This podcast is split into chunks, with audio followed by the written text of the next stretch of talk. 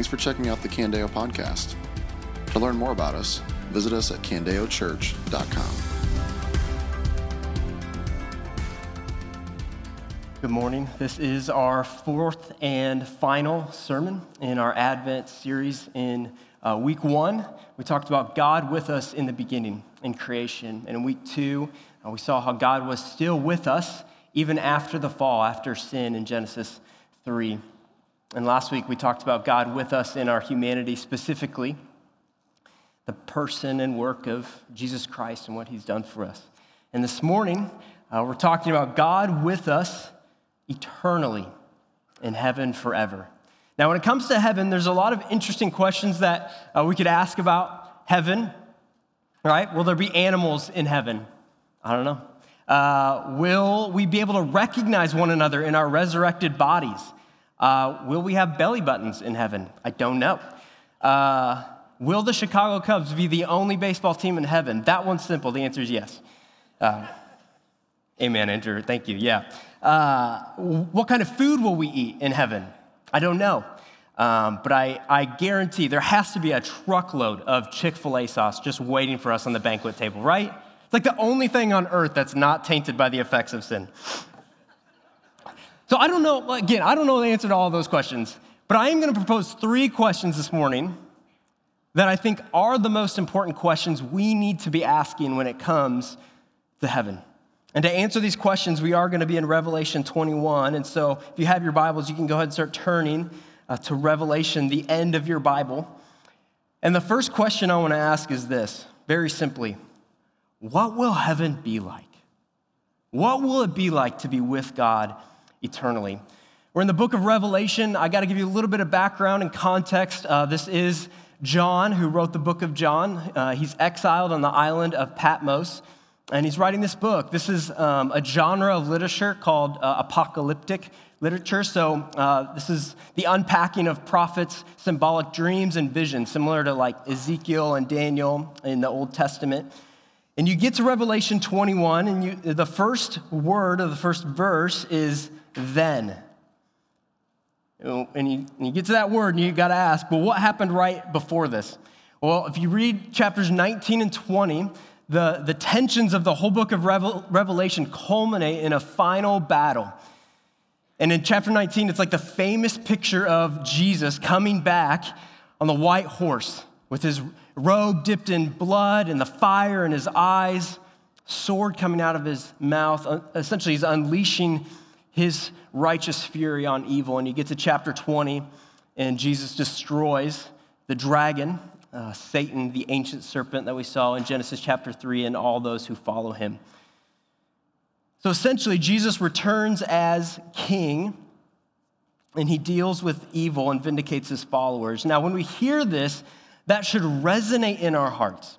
I believe that God has written that story in our hearts. So, why do you think that every classic adventure movie has this structure?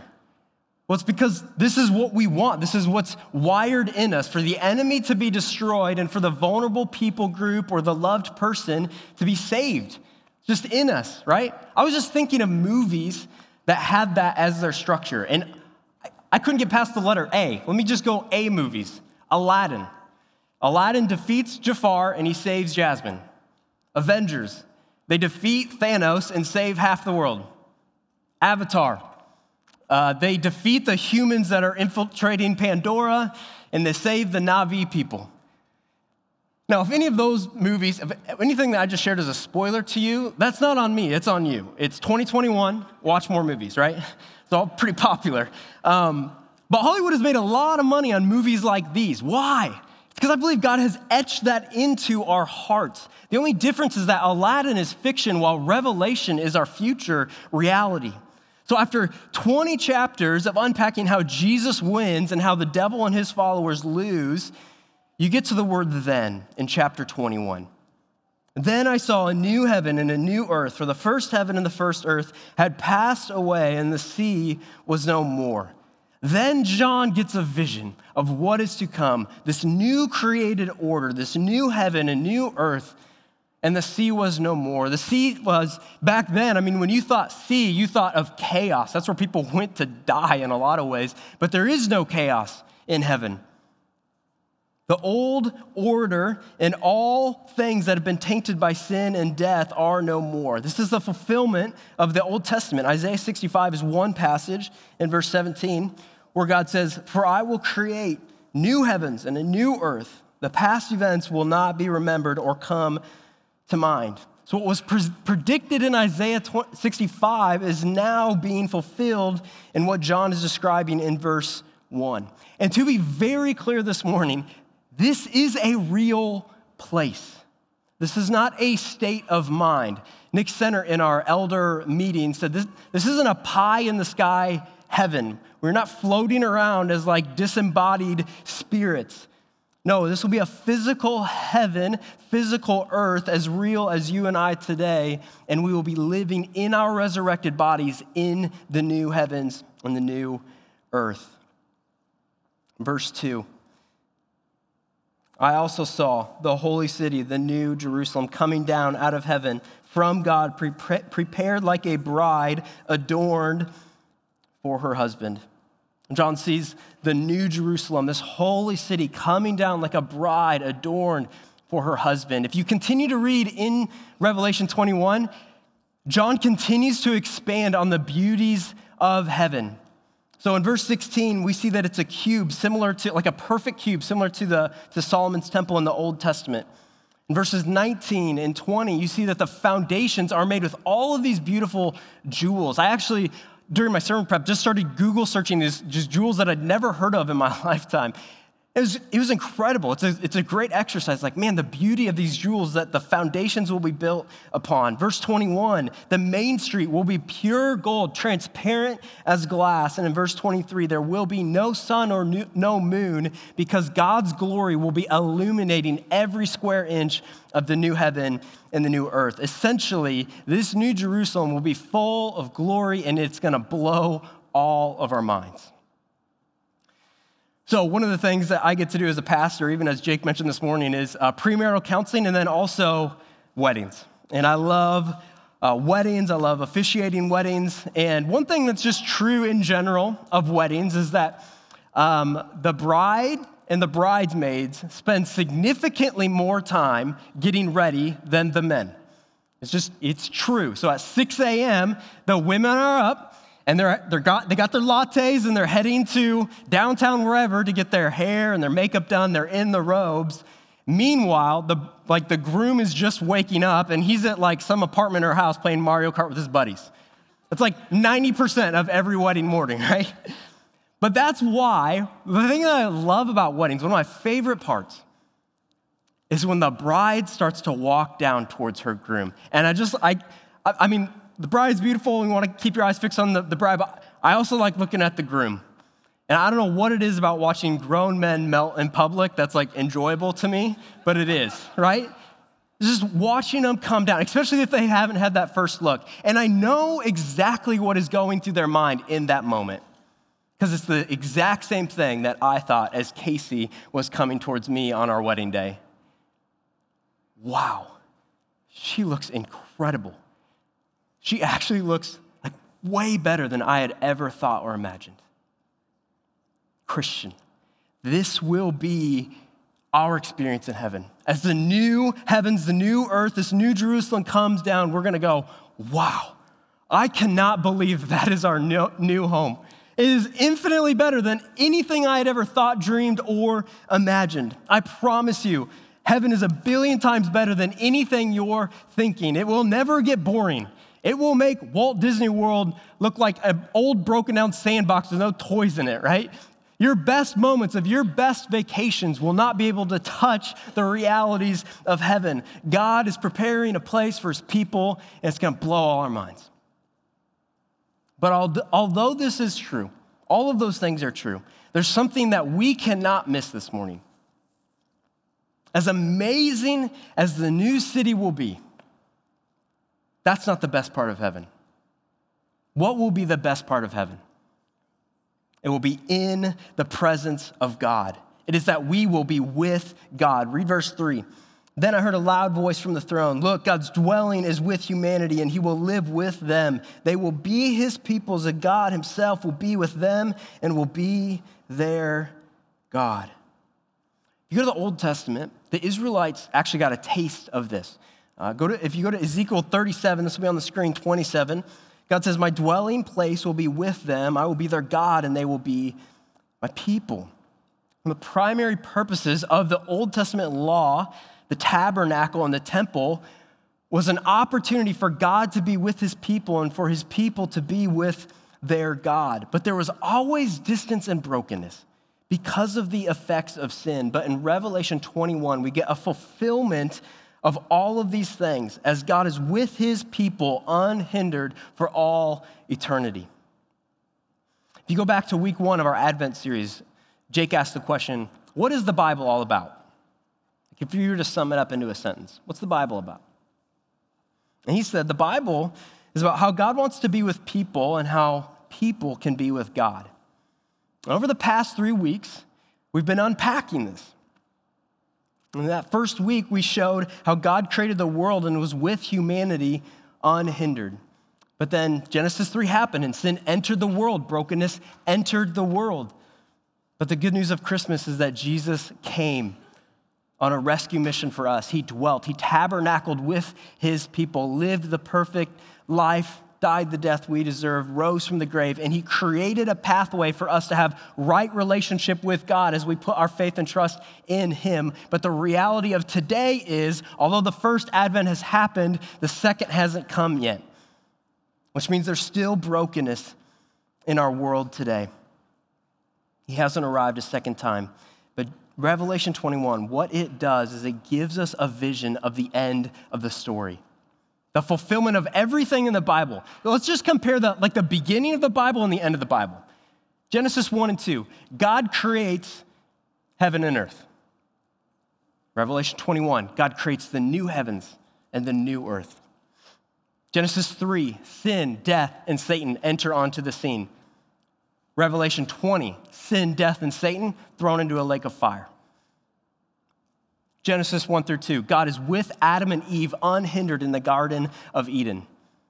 Revelation 21, God is unhindered in his relationship with all of his saints for all of eternity. This is not just a temporary happy moment. This is an eternal reality. It will take us all of eternity to fully enjoy the goodness of our God. Being with God is the greatest blessing of heaven. Now, what are the implications of God dwelling with his people? What are the ripple effects of that? Well, when you think of the big story of the Bible, I think there's um, three helpful categories to think of when we talk about sin. Okay? penalty, power, and presence. Penalty, power, and presence. At the cross, Jesus paid the penalty of our sins. But as he rose from the grave and ascended to the right hand of the Father, he sent his Holy Spirit, who now empowers us to overcome the power of sin in this life. But Revelation 21 we see a picture of when Jesus comes back, he will free us all from the presence of sin forever. And what will that look like? Go to verse 4, popular verse. He will wipe away every tear from their eyes. Death will be no more. Grief, crying, and pain will be no more because the previous things have passed away. Evil has been removed, and the byproduct of all of it is no more death, grief, crying, or pain. This is another fulfillment of the Old Testament. Actually, that same passage, Isaiah 65, 18 and 19, says this Then be glad and rejoice forever in what I am creating. For I will create Jerusalem to be a joy and its people to be a delight. I will rejoice in Jerusalem and be glad in my people. The sound of weeping and crying will no longer be heard in her.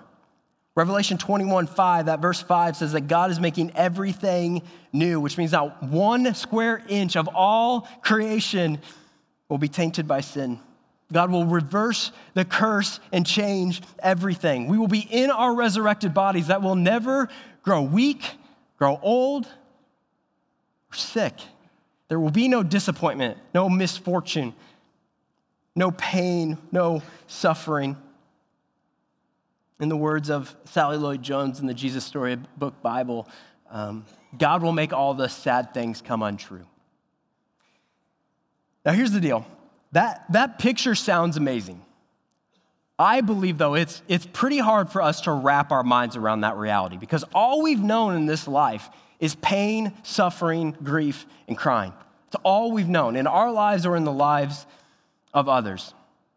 So I want to give you just maybe a, a, a practical example to take us one step closer to understanding what heaven's going to be like. So um, my dad is uh, a doctor. He's uh, been practicing family medicine for uh, 31 years. So I'm 33. And uh, actually, they had me while he was in residency in Davenport. So, all my life, all I've known about my dad is that um, he's a doctor, and that's what he does, right?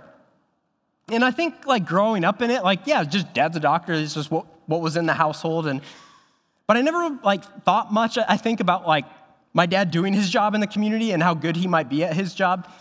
And uh, I took a job at, um, at our local hospital my high school and college years in the summers as a physical therapy aide. And, and I would take patients back, and we would I- introduce ourselves, and, and I'd say, My name's Jordan Prohoda. And they go, Oh, wow, are, are you Dr. Prohoda's son? I say, Yeah, I'm Dr. Prohoda's son.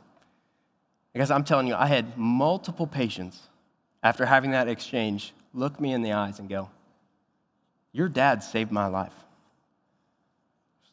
holy cow, I kind of forget my dad's good at his job. Like, that's what he does out in the community. Let's be honest, in my home, my mom was the doctor and the nurse because she's a legend and she's amazing, right? But my dad was out. I'm like, man, my dad's a pretty, pretty great doctor. Here's the deal. So let's just say this. When my dad gets to heaven, all of his doctor skills will be 100% useless. Isn't that weird? Like, if my dad opened a clinic in heaven, he would have zero patients for all eternity. like, not one, ever. Why? Because the presence of sin will have been wiped away, which means the effects of sin will be no more. We will not need any doctors because we will be in the presence of the great physician. Are you getting the picture? No sin, no sin, no pain, no brokenness. New Jerusalem, it's going to blow our minds. And the best part of it all is we are going to be in the presence of our Heavenly Father forever. So there you go. There's my attempt at answering the question, what will heaven be like? And honestly, we could spend the rest of the morning answering that question. Studying out this text has been one of my favorite sermons to study for. It's been so delightful for my own soul to go, what will heaven be like? But I want to move on and ask the next question. If that's what heaven will be like, do you long for that reality? Do you long for Revelation 21 to be with God eternally? You know, Philippians 1:21, Paul says that for me to live is Christ and to die is gain. And in that statement, Paul's not being suicidal. He is just longing to be with God forever in heaven. I believe the natural, one of the natural overflows of our salvation should be a natural longing to want to be with God forever. So, growing up, I uh, loved Christmas. I don't hate Christmas now. I just really, really liked it back then. I was a big fan. Um, and in our home, in the Prohoda home, when December 1st came, my mom would pull out this this uh, calendar, Christmas calendar, and it had, you know, 24 blocks, and it had this little mouse, this like plush mouse that you moved across the calendar. And um, I, I, actually was like, as I was studying for the sermon, I thought, I wonder if I could find find that calendar, find a picture. Guys, I found it right away. I'll, I'll show it to you. This is what we had. So, did anyone have this at home? Like this exact? Okay, if if you do, I this is on eBay right now. Guess how much? $325 for a calendar. I was like, holy cow. But that, but me and my brothers and my sister, we loved that thing.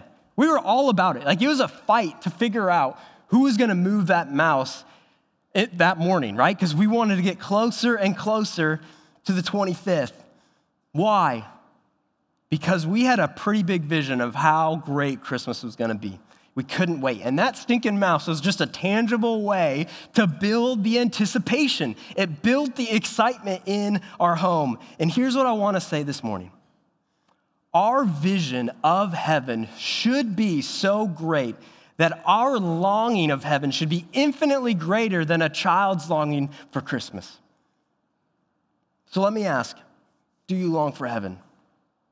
If Jesus were to come back tonight, would you just be ecstatic? Or would you actually be kind of bummed because there's more things you still wanted to do here on earth?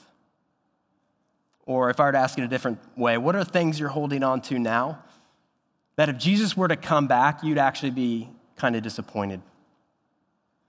You know, uh, I bet you my, my next paycheck, if I, if I asked any kid, what do you want for Christmas? Here's an answer I would never get.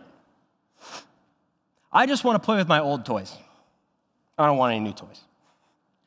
You'll never, parents, you will never get that answer, right? They always got ideas on what's the next toy, what the new thing. My question is how often do we have that mindset? I just want to play with my old toys when it comes to Jesus coming back. Like, I really like my car or my house.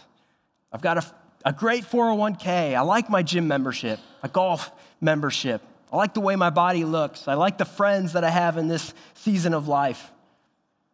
If that is your mindset, my argument this morning is I just, I think you have too small of a view and vision of heaven.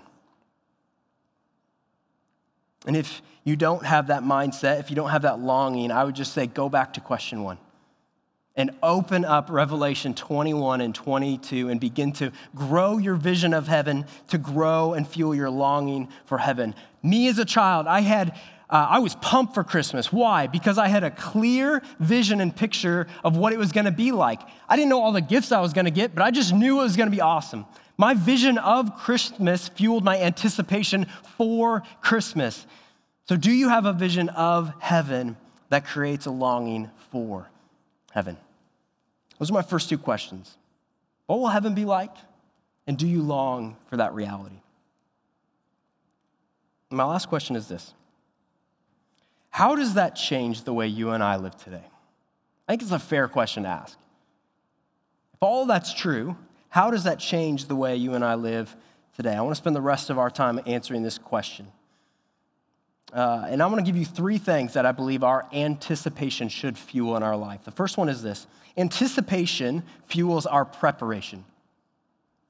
Anticipation fuels our preparation. If you go to the dictionary and search the word Advent, the, the definition you'll find is the arrival of a notable person, thing, or event.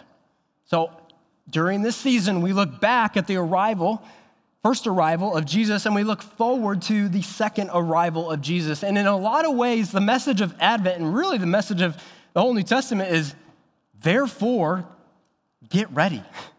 Be ready. Jesus is coming back. Our response should be to prepare and get ready because it's true we always make decisions today based on what we believe to be true about our future tomorrow i think it's pretty, understand, pretty easy for us to understand this concept especially right now in this christmas season right? The first 24 days of december are, are preparing for day number 25 that's our, that's our month. We get the, the lights up on the house. We decorate our houses with all the christmas decorations. We buy the gifts we wrap the gifts we make the cookies, we clean the house, we get the Christmas ham all ready to go. If you think about it, it's a lot of costly work to get ready for Christmas. And I'm saying if, if we're willing to sacrifice that much for gifts under a tree or food on the table, the question this morning is how much more should we be willing to sacrifice when it comes to getting ready for Jesus coming back? What does that look like? What's it look like to be prepared for Jesus coming back? I think very simply, we should shift our focus to the things that are eternal.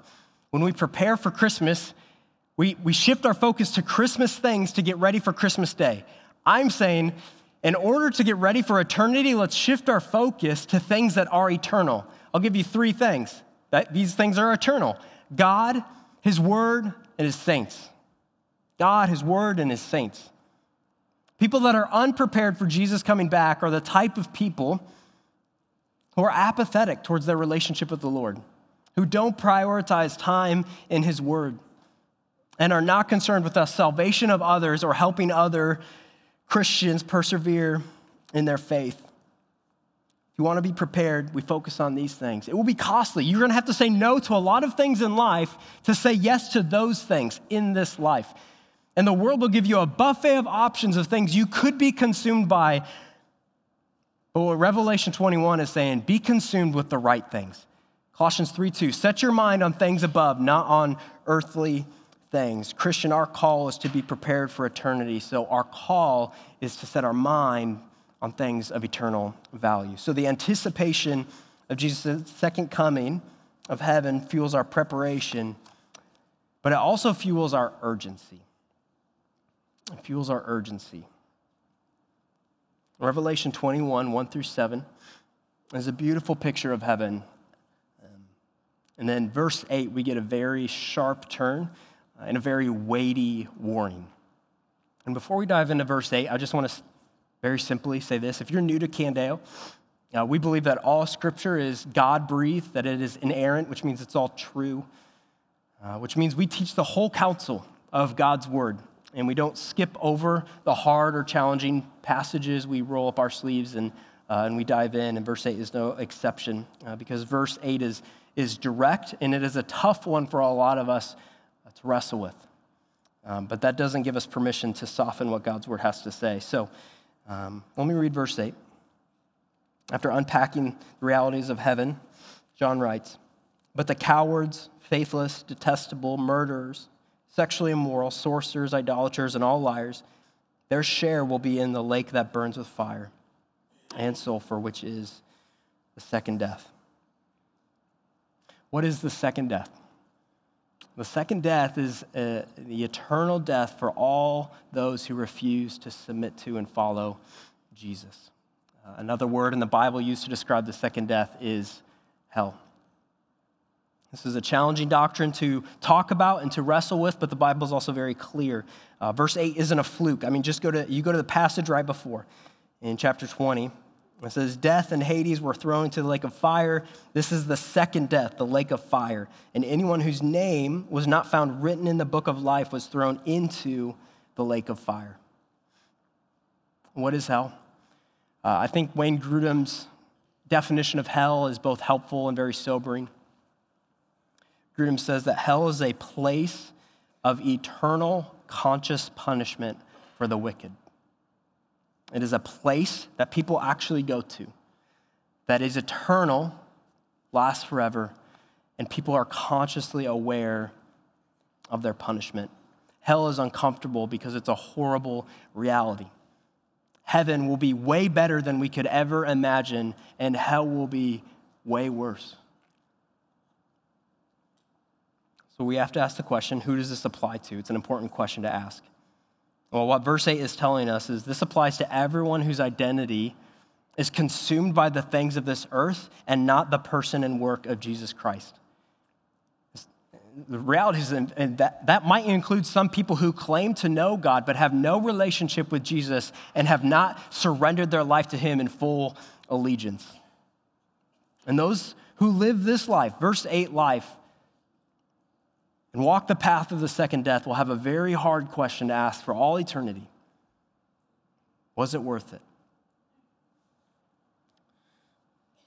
In light of verse 8, I want to give just a couple of encouragements this morning. Um, the first is this uh, is if verse 8 is currently true of you, um, I simply want to say there are two paths in this life, and those paths are clear, and you have a decision to make. God's word and me personally, I would urge you to stop being consumed by the things of this earth and be consumed with the person of Jesus, to confess with your mouth that Jesus is Lord and believe in your heart God raised him from the dead, to submit your life fully to him. Let this Christmas be the Christmas where you find eternal life, where verse 8 is actually an old path you were walking down, and now verses 1 through 7 are your new future reality. That would be my first encouragement. My second encouragement is um, for all of those of you who are in Christ, as you head to your Christmas gatherings over these next handful of weeks, who is someone you know, whether a family or friend, who is heading down the path of verse 8? And my follow up question would be And what are you going to do about it? Here's what I'm not saying I'm not saying right before your Christmas dinner you stand up to, and, and pull out your Bible and read Revelation 21 8, tell your family they're all going to hell and sit down. That's not what I'm saying. Don't do that and say, Pastor Jordan told me to do that. That's not what I'm saying. Here, here's what I am saying I'm saying, who is that person that you're going to be intentional with this Christmas? Who's that person you're going to start praying for now?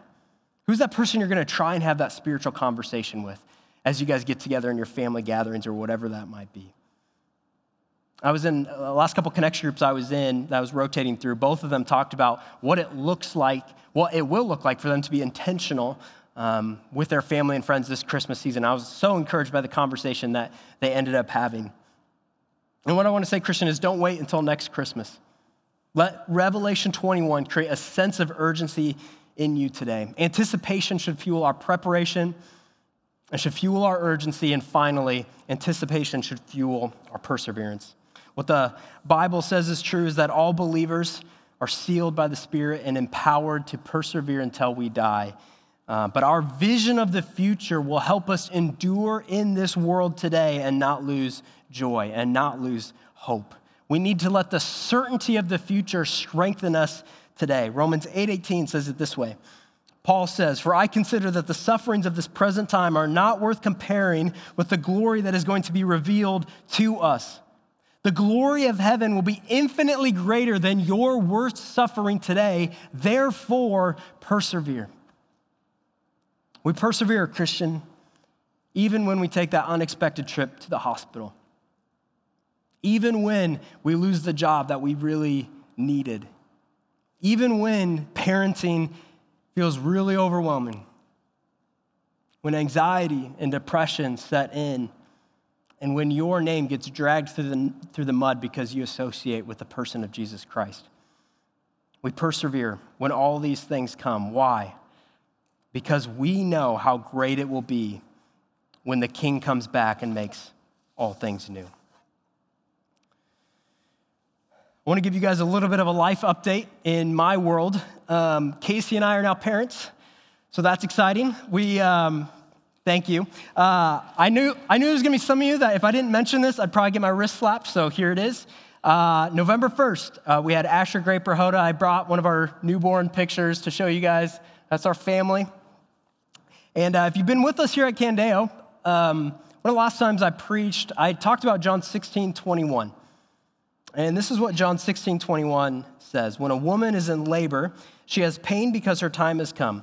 But when she has given birth to a child, she no longer remembers the suffering because of the joy that a person has been born into the world. So, I, I taught on that while Casey was still pregnant. Now Asher is here, and so I can report on how everything actually went. So, uh, all that big picture, everything went great. The labor and delivery went super smoothly, but I'll tell you this I've now been in a labor and delivery room as an expecting father, and it's a humbling place to be. I can't speak fully for Casey because it didn't happen to me, but to watch my wife in that much pain uh, was a pretty tough spot to be as a husband. I don't know if some of you fathers empathize with this, but as she's crying out, asking for it to stop, for the pain to go away, I just, I felt so helpless in that moment. But by God's grace, Casey endured and uh, gave us both a healthy mom and healthy baby. And um, back when I taught, I, I showed you guys an ultrasound picture of Asher.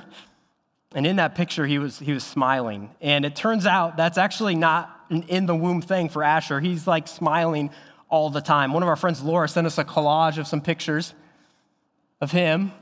Yeah. And I, I, get, I understand that he's probably farting in half these, you know, pictures or whatever, and it's the pressure release valve. But we don't care. We love seeing the smile. Here's the deal: labor and delivery was a tough experience for Casey, but when she looks into that smiling face, you know what she says? Worth it. It was all worth it. Christian, this will be our experience in heaven. In the same way that Casey endured with the anticipation of Asher being here, we endure today with the anticipation of Revelation 21 coming. The glory of heaven and all that is to come is infinitely greater than the trials we have today. So, for all of you who are in Christ, when we get to the new heavens and the new earth, when we get into the presence of God, you know what we're to do? We're to look each other one in the eye, one another in the eyes, and you know what we're to say? Worth it. It was all worth it. So, what I want to do now is actually invite the band back up. And, uh, and here's the deal I don't know all the things we're going to do in heaven. But one thing I do know that's abundantly clear in the Bible is that we will be worshiping our risen King forever. In the, the first advent, when Jesus came in that manger, shepherds and angels came. And what did they do? They worshiped Jesus. Christian, when we get to heaven, when the second advent comes, what will we do in heaven forever? We're going to worship Jesus. Uh, if you are familiar with the beginning of Revelation, John actually encounters Jesus, and you know what his response is? Revelation 1:17 says, "When I saw him, I fell at his feet like a dead man." John's only response to being in the presence of Jesus was to fall on his face. Christian, when we get to heaven, we will be in the presence of our risen King forever. He will be the consuming center of all of heaven. And my, my, my thing to you today is good luck staying on your feet because we are all going to fall down on our face and worship him forever. Revelation 5 11 through 14 gives us a picture of this reality. It says, Then I looked and heard the voice of many angels around the throne, and also of the living creatures and of the elders. Their number was countless, plus thousands of thousands. They said with a loud voice, Worthy is the Lamb who was slaughtered to receive power and riches and wisdom and strength and honor and glory and blessing. I heard every creature in heaven, on earth, under the earth, on the sea, and everything in them say, Blessing and honor and glory and power be to the one seated on the throne and to the Lamb forever and ever. Verse 14 The four living creatures said, Amen, and the elders fell down and worshiped. Candeo, this day is coming. But although this is a future reality that will happen someday, that doesn't mean we can't still sing about it today. And so, what we're going to do now is we're going to sing that song we just sang, Hymn of Heaven. It's a new song to us this morning. But what I want to do is say, hey, Let's, let's experience and get a taste of heaven today, this morning, right now. And as we sing this song, I want you to begin to expand your vision of the heaven that is to come and create that longing for Jesus to come back. So, church, would you stand with us? And we're going to sing about the heaven that is to come. This has been a message from Candeo Church. To learn more about us or to hear more messages, visit us at candeochurch.com.